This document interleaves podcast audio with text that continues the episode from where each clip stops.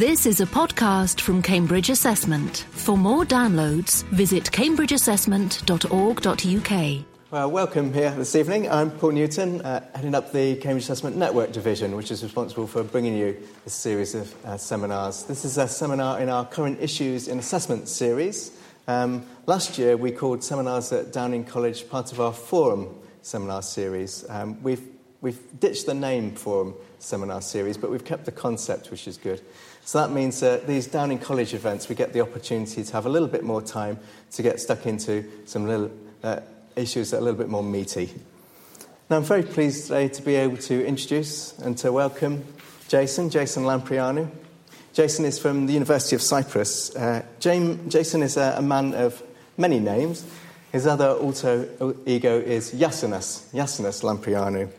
I did a bit of research on the internet to find out what that meant. Apparently, it's derived from the Greek word which means the healer. And of course, uh, Yasin, Yasin was the leader of the Argonauts as well. Um, according to another fairly random page on the internet, Jason's name implies a dependable person who can fulfill hard projects. Is that me? From my experience of working with him, it is.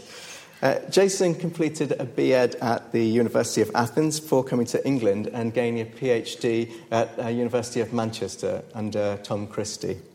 Um, the title of his thesis was Optimal Appropriateness Measurement in the Context of the One Parameter Logistic Model, which I hope makes more sense to you than it does to me. Uh, Jason has moved back to Cyprus now um, still keeps close links with those of us in the UK and the assessment community, and he's done research uh, for various organisations, including the QCA, NAA, uh, TTA, and, uh, and other organisations as well. Um, he's made a particular contribution over the years to national curriculum testing in England and worked on the school sampling project originally, didn't you, in, um, in Manchester, which analysed the examination results to provide really interesting data that was of great use to schools. Um, how to deal with the enigma of inter subject comparability is an issue that's uh, taxed me over the years, a fascinating issue. Um, it's an issue that's uh, a global problem, which often has serious political ramifications, and some of those ramifications Jason's written about himself in papers that have been published recently. It's a hot topic over here, particularly because there's many a subject community who would ask us to rescale our examination results according to the output of the CEM Centre correction factors. Um, so when I found out that Jason was doing some really fascinating research uh, into the ethical implications of making adjustments like those, I thought this would make an excellent topic for one of our Downing College seminars. So, Jason, I'm very pleased that you've been able to travel here today from Cyprus, and we're really looking forward to what you've got to say tonight. Thank you, Jason. Thank you, Paul. And uh, I would like to thank everybody for being here today. Um, yes, indeed, the topic of the, of the presentation today is about the subject comparability, but not from the technical perspective. Um, mostly I'm interested about the consequences of, uh, of our actions, of our technical decisions, um, especially if we work in the examination boards, in the testing industry. And today I'm going to tell you a few things about a real story, something that happened in Cyprus very recently. Um, so I'm going to, t- to talk to you about a forced decision making. Uh, it's a case of um, one country changing its laws, uh, affecting the university entrance system of another country, therefore forcing the politicians to ask the psychometricians to come up with clever ideas in order to achieve subject comparability. Right? So this is the case of the social responsibility of awarding bodies. It's the case of Cyprus, but I will draw on my experiences from England uh, in order to make the whole discussion more uh, relevant to you. So, yes, I am now working at the Department of Social and Political Sciences. Therefore, I will be looking the aspect of comparability of subjects from the perspective of the impact, the social consequences. Um, and mostly, from my experience after working for years in the testing industry, I feel that I now know that um, access to higher education is a determinant of social class as well as a product of social class.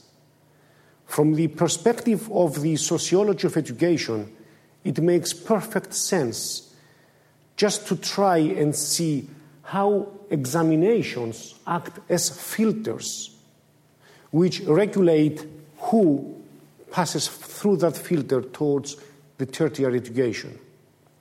Now, in the last 30 or 40 years, the Western societies decided that they wanted to move towards the massification of higher education. So we decided that we wanted to open the doors towards the universities to many people, to more people, right? From that perspective, many people were, uh, were having the illusion that the massification of education actually meant more fairness, more social mobility, more upwards social mobility. But the fact that more people pass through the filter to go to higher education does not mean that we facilitate social mobility. Because what is important now, what is now a social determinant, is not whether somebody actually goes to, educate, to, to higher education or not, but we have a horizontal stratification within higher education.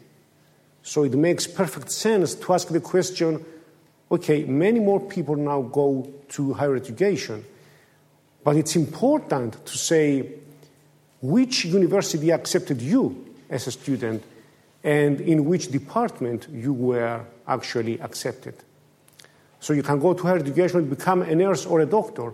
This is not exactly the same thing, right? And you may be accepted in one of the traditional universities uh, in, in, compared to the so-called non-traditional universities, for example, in England. This can affect your later employment status and, and, and possibilities. So what I'm trying to say now is that when we do our research about the impact of our decisions in examination boards, we mustn't just stay on the surface and say, okay, what's the passing grade for low socioeconomic status people? But actually, we need to scratch a bit more uh, down from the surface and see exactly what patterns emerge on the departments that those people go and on the universities that they go to study. So, what I'm going to do today is that I'm try, I will try to emphasize, in the context of the comparability of subjects, how we can make the examination scores of different people comparable Right? Within this context, how our decisions on which comparability model, if you like, we choose to use, how we affect the prospects of people to go to, ter- to tertiary education, and whether we actually uh, impose any restrictions depending on the model we choose. So I'm talking about the social responsibility of the examination boards at this, at this point as guardians of social mobility. Examinations is a political action uh, for me. It's not about psychometrics, it's not about statistical models, it's not about standards, it's a political action. In an ideal case, we might say that everybody should be accepted to a university. In an egalitarian state, we, we should say that education is, should be free. Um, um, uh, everybody should be um, uh, allowed to go to any department. But the fact of life in, in the years of austerity, uh, in, in, the years of cuts, um, our decisions on the, on the procedures, on the filter towards education becomes very important. So, the aim of the, of the presentation today, I'm going to use empirical data from Cyprus, from the examination cycle of 2007, in order to compare four different comparability methods. I will come back to this slide later in order to explain, to give my own definition of comparability methods and to explain a little bit more what these four methods there are. Uh, first, I would like to say a few things about what is comparability. I have noticed that in this little prospectus you have on your chair, uh, there are at least three sessions this year scheduled uh, on comparability issues. It is indeed a very hot uh, issue. Um, and many people um, kind of reflecting back in 1976 when it was published in the Times Educational Supplement that your chemistry equals my French. In other, way, in other words, and to put it in a very simple way, if two candidates have the same A level grades, but they have taken a very different examination subjects, how can you distinguish between them? If they have all A's, A levels with A, but one has taken physics and the other one has taken, I don't know, maybe uh, physical education or music, how do you compare? How do you choose between them? It's interesting to say that Paul Newton, uh, probably in this room a few months ago, gave seven definitions of comparability. And he concluded saying something like whether the concept of the comparability between subjects is incomprehensible or inexpressible or inconceivable, in the sense that there are at least seven competing definitions.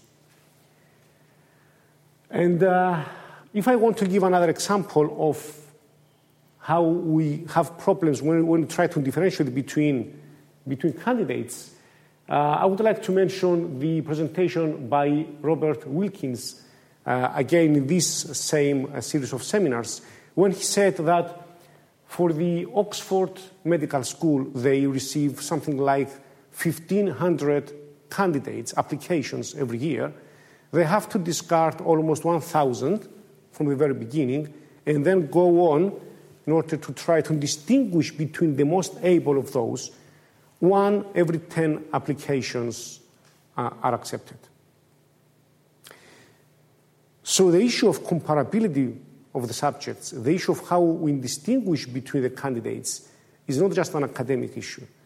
It's not something superficial. It has a real impact on real lives, on real people. Uh, that's why I believe that it is a very hot issue and that's why um, it has received much attention lately in the academic literature. Now, if you allow me, I would like to go back to the issue of Cyprus. Cyprus is a fairly small island, uh, less than 1 million people, and uh, most of Cypriots study abroad. It is interesting to say that up, up until 20 years ago, Cyprus did not have a university. So everybody had to go abroad to study. And more than half of Cypriot students go to Greece to study Athens, Thessaloniki, in other cities in, in Greece. Now, the fun thing is that Cyprus was accepted in the European Union in 2004. Now, in 2006, the Greek government decided that Cypriots should not enjoy a privileged status in the Greek education because they should compete with the other Europeans in order to secure positions in Greek universities. Now, imagine a situation where you do not control your higher education and somebody else changes the rules of the game. The government of Cyprus was informed about this decision in mid October, November and uh, the Cyprus law had to change within 60 days. Uh, so within 60 days, uh, we had to change the law, the whole university entrance system. And the most interesting thing is that the new law should be compatible to the Greek law. Imagine a state, a, country, trying to draft a law compatible to the law of another country without mentioning the law of the other country because it's not legal. Right? It's, it's, it was a crazy situation. And the most important aspect is the constraints we had to suffer. For example, each candidate should have one single index of academic ability. No interviews, no background information, no extracurricular activities. You have to have a number under your picture. Just a number. you may apply for five different departments for the, for the Department of Medicine, for uh, Department of Engineering, uh, for the Department of Primary uh, Teacher Studies. For all those options you have, you will be ranked using this single index of ability, and the computer and an algorithm will choose whether you get your first choice, your second, your third, or no choices at all. Now, students can choose any combination of tens out of tens of subjects. So I may take maths, chemistry, physics, modern Greek to become an engineer. You may take French, maths, Greek, physical education, and music. Right? And then the average score from your subjects and my subjects will be compared. And if yours is higher, you'll get the, you'll be accepted. I will not be accepted. Not only the subjects can be different, but they can have different number of subjects. I may be examined on four subjects, you may be examined on seven subjects. The whole thing is a psychometric nightmare. Some conditions, yes, indeed apply, but they are not very restrictive. Now, one day we received a phone call. I was at the Cyprus testing service at the moment. Somebody called me saying, Jason, you have to rush. The minister is waiting for you. I went there and he said, Look, we have to find a solution to this. You are a psychometrician, come up with a model to make the scores comparable. and I was like, what? In any case, um, we had to change the law within something like 45, 45 to 60 days.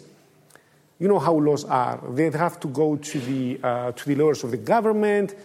Uh, they will send the, the law back. We then need to send the law to the special committee of the, of, of the parliament then it has to go to the, to the full House of the Parliament. You know how things are. Um, so that was the situation, and we had to come up with a model, right? We came up with a model, and we had a bunch of horror stories in the media in, in the summer.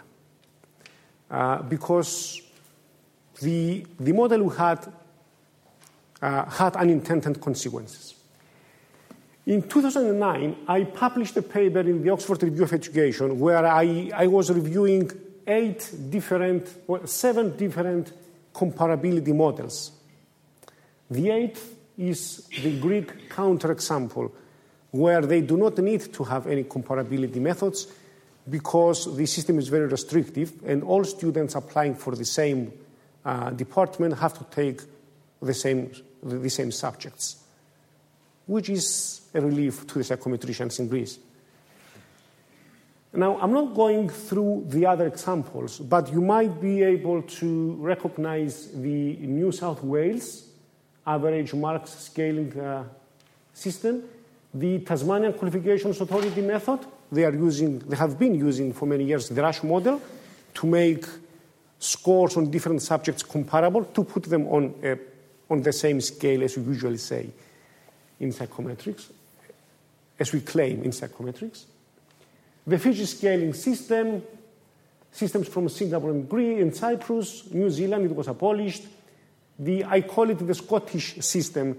Uh, it's not really a comparability system. Uh, they use it informally in Scotland in order to monitor the difficulties of, of scripts, of, of, of subjects. And I'm going to give you a glimpse of horror stories from Cyprus right? Uh, chemistry, a subject notorious among parents and students for consistently being scaled down, has seen its enroll- enrollment dropping by 70% from 2001 to 2006. That was even before we changed the system, which made things worse. Um, the minister uh, in the parliament persuaded his colleagues to vote for the new law because um, scaling is a necessary evil. We can't live without it. Uh, and if you Google the scaling Pancyprian examinations, um, you will have uh, free horror entertainment for a few hours. However, horror stories exist in New South, in New South Wales. Um, um, if, you, if, if, you Google, you will find very interesting things. Uh, heated discussions in the parliaments, um, MPs abusing each other, um, verbally. Um, the technical committee on scaling at meeting in 2002 that each year brings its own uh, myths and conspiracy theories about the scaling system. Right? Um, summer horror stories in Fiji. Uh, the Human Rights Commission um, investigates alleged breaches of human rights, blah, blah, blah, blah, blah. The story goes on.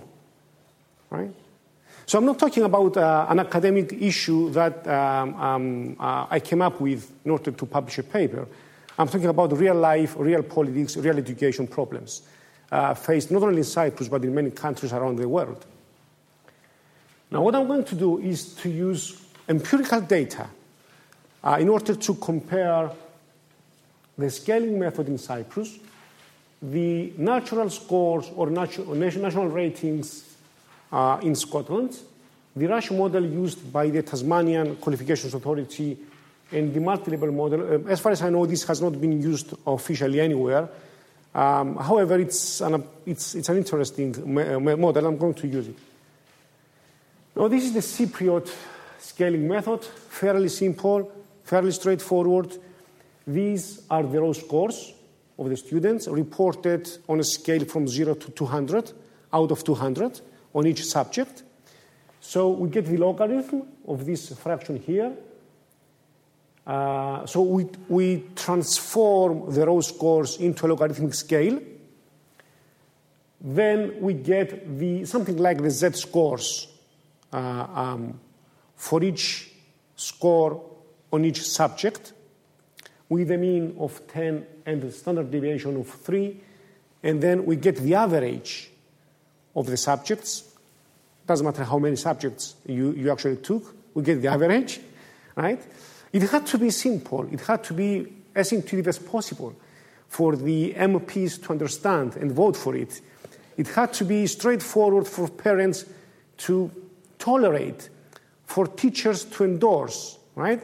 For the press, for the newspapers. It's, it's not just psychometrics, you know, you don't, you don't just play with the numbers and come with models.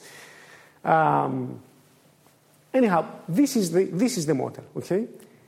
And uh, the reason we had to use the logarithmic transformation is that we had to smooth the anomalies uh, in some subjects or the distributions because it's not just fairy, fairy tales. It's sometimes the distributions were so skewed, so heavily skewed, that we had to do something about it. You know, we, if we didn't uh, transform with a logarithm, we would get z scores of 4 or 4.5 sometimes. So somebody would get a score of uh, 13 out of 10, for example, on the transformed scale.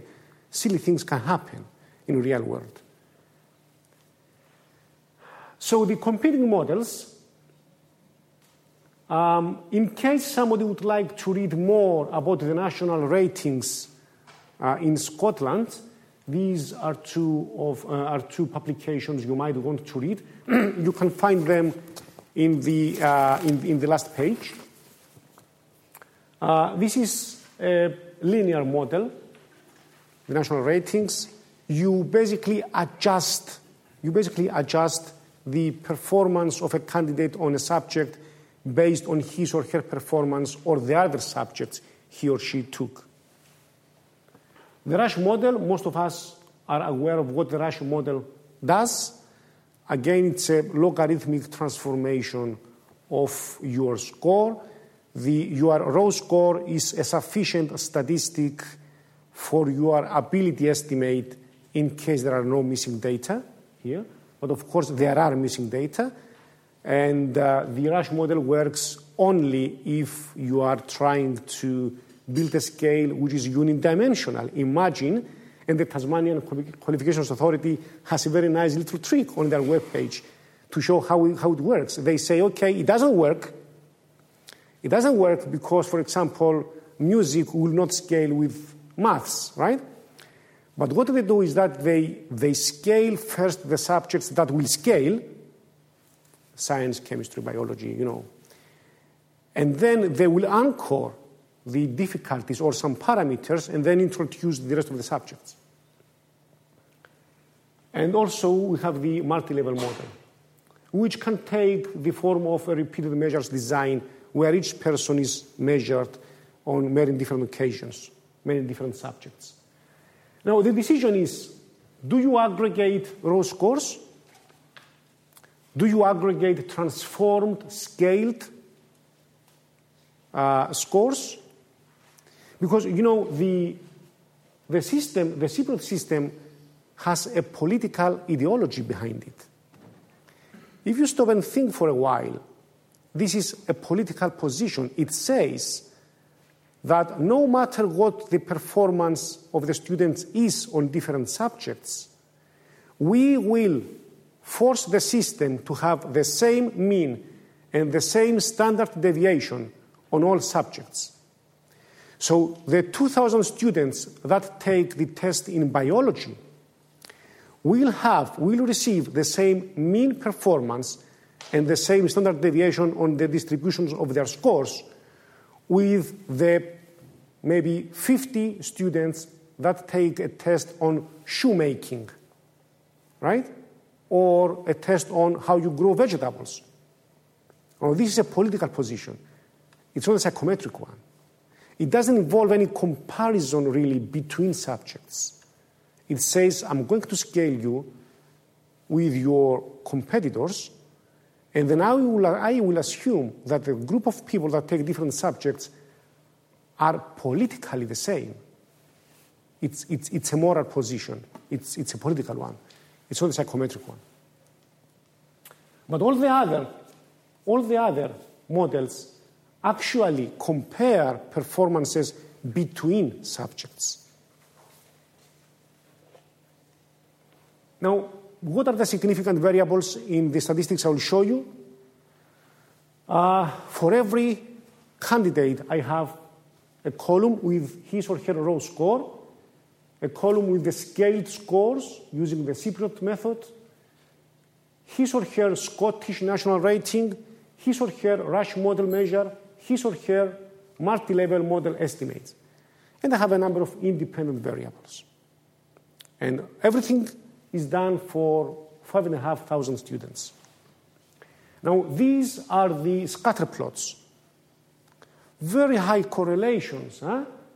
We are on the safe side, are we? Well, we are not really. Although the correlation is 0.98, if you think about it, look how thick this line here is. If your score, if your raw score is here, is here, your transformed multi-level estimate can be either here or here, right? This is more than one standard deviation, discrepancy. And things become even worse. These three models, multi-level models, raw scores, and national ratings, are connected linearly. Things become more problematic if you involve logarithms using the Rasch model or the Cypriot scale score. Right? Look how steep these shifts are at the edge, at the, at the ends, at the details of the distributions. And if you zoom, if you zoom, let's try to see what the relationships are only for the high achieving, for those having more than 19.4 out of 20. Out of 20, right? These are the high achievers things do not look very ro- rosy between the relationships between the, the competing comparability models. So it makes, it makes a lot of difference whether we choose the one or the other model. And these are the scatter plots for those having a score 19 out of 20 for the high achievers again. Different colors show different departments these are the departments of the first choice. So you have many choices. You may want to become a teacher. Your second choice may be to become an engineer. Your third choice may be to become, I don't know, a mathematician. So, depending on what your first choice is, you choose a slightly different combination of subjects when you think that this combination will help you for your first choice. And you can see that if you have different first choice, the transformations of different models are indeed different. Now, what would happen if we would use in 2007 the Scottish, as I call it, method, the national ratings, instead of the Cypriot scaling method? Well, let's say that success means that you got your first choice. Partial failure means you haven't received your first choice, but you got some other choice, your second or your third choice. Failure means you were not accepted in any department in any university.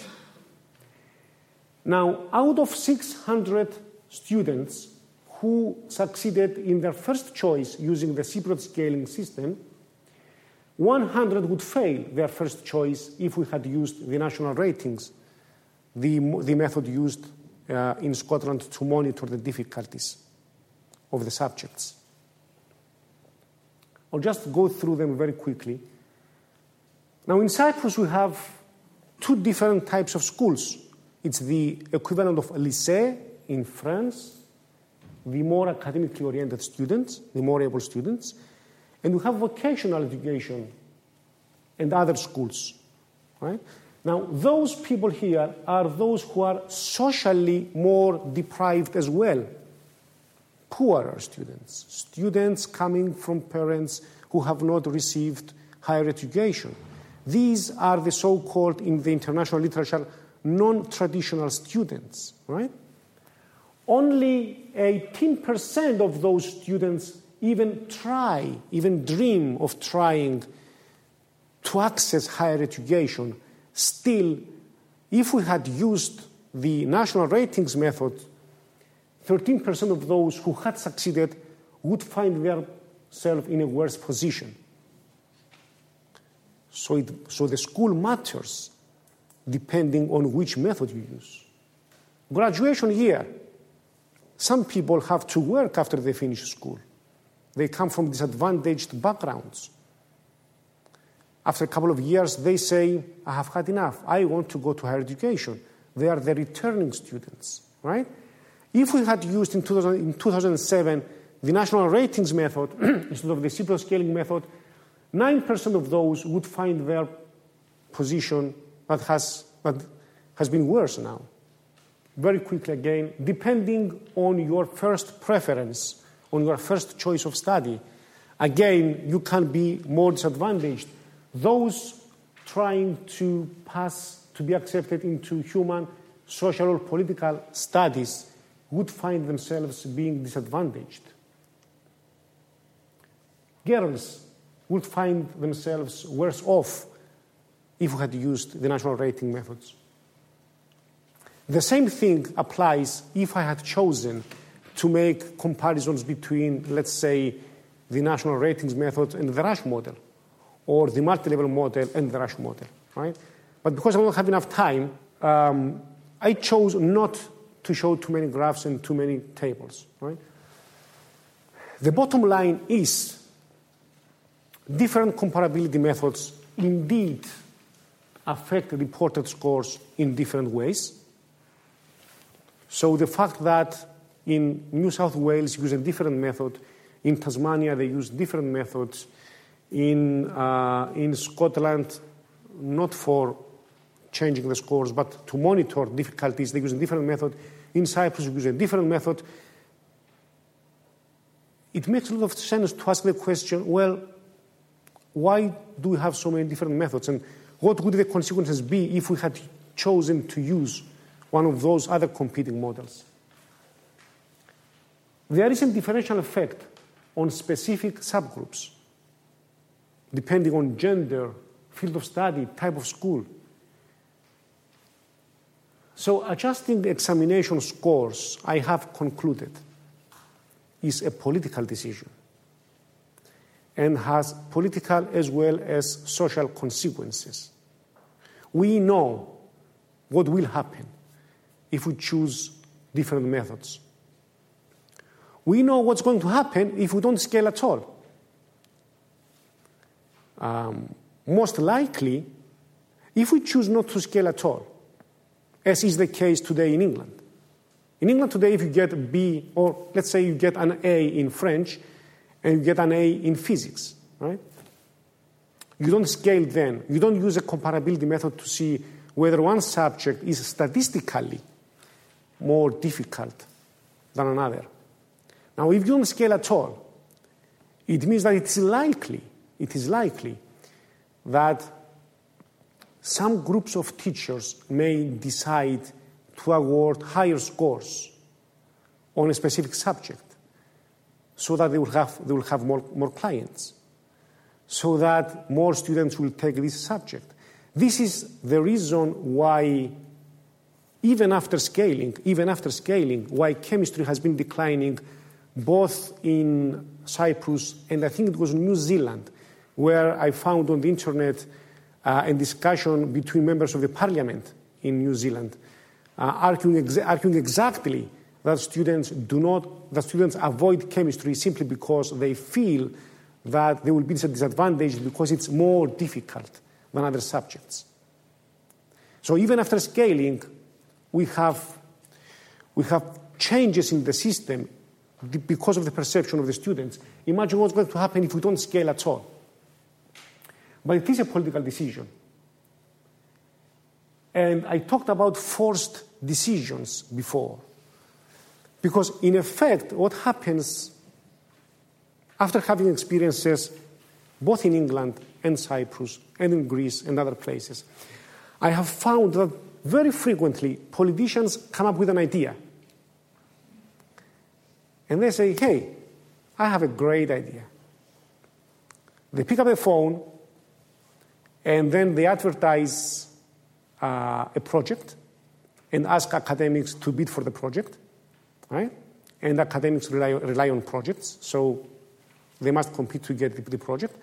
Or ask civil servants who are academics as well to come up with ideas to support this decision with empirical evidence. It, it can happen, it happens. And this is what I call forced research as well. So, first you come with the idea, then you ask somebody to come up with a model or with evidence against or in favor of the idea. And most of the times, most of the times, um, you can find arguments in favor or against the idea, depending on what you want to do, even using the same data sometimes. Now, messages for the British context. Now, I've, I've realized that I know that there are, there's a logistical nightmare here because of the different uh, um, um, awarding bodies and different syllabi, um, different systems. Uh, I'm not quite sure how a brave psychometrician would actually try to establish uh, um, a comparability model between subjects. I'm not quite sure how it can be. I mean, I'm sure it can be done. Um, no question about that. I'm not quite sure how it can be done easily in a way that is comprehensible and defensible in the, in the press and in the, in the, uh, to the MPs. Um, differential effect on subgroups. Um, what about social mobility? Sometimes we now know that, but, that by using one model in Cyprus or the other using the Cyprus data, we can favor subgroups or we can penalize subgroups. This is where politics come in from the back door after we do our research. Um, and what about politics and the neoliberal view of higher education now? In the years of austerity, in the years of cuts, um, it is likely that we may have fewer uh, places in the prestigious universities, in the prestigious departments. It's important to make sure that we do not penalize subgroups either by establishing comparability or by, non, by not establishing comparability. So doing something is one thing, not doing something is again, again has consequences. So I guess it's a matter of political will and consensus within a society. Now, I had an interesting discussion with Paul before about free choice, about the benefits of choice, about how is excellent, an excellent idea to give choices to students. Now, the question is I didn't have time. uh, then to raise the issue, Paul, but are we sure that all people have access to the same information? And if they have access to the same information, can they process this information in the same way? And if they can, can they make the, the same decisions? Can they make the, the right decisions? So free choice is great, provided we have the means to help everyone make the right choices, the most appropriate choices for them. And I will, beyond ethical issues, beyond ethical and political issues, I would like to, to focus on, on the legal issues. Now, it's, it's, it's, it's very funny because a few years ago in Cyprus, we had, I think, the first legal aspect of, in the whole world on this issue. Some parents went to the courts and said that their child had been disadvantaged because of the scaling system. And they provided some nice graphs. They went to a mathematician who provided, who was more than happy to provide graphs and go to the newspapers. And you know, the, the, the, the news agents were, were, very happy to publish the story, and it was all you know, uh, smiles and. Anyway, they went to the court. The judge was a very clever guy who said, I am not going to rule on whether the scaling system you use in Cyprus is good or bad, whether this person was penalized or not. I'm going to say that the parents of this student knew the rules of the game from September. However, they didn't come to me, said the judge. They waited after the release of the results. Therefore, therefore, their stance was not ethical. I'm not quite sure if they really attack the system or the results of their, I think it was son, not the, not the daughter. Therefore, the clever judge avoided the problem of having to rule on the comparability system. At some point, somebody will have to make a decision, I guess. So there are ethical, political, moral issues, there are legal issues, um, there are psychometric issues, statistical issues. There are real world issues, as, as I'm trying to say. It's, this is not an academic de- debate. This is not something that academics with, with, plenty of time in their hands invented to, you know, to, to, to say stories and publish papers. These are real world problems.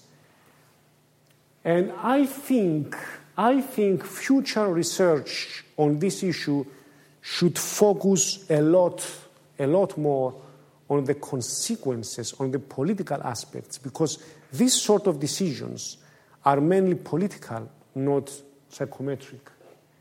Thank you.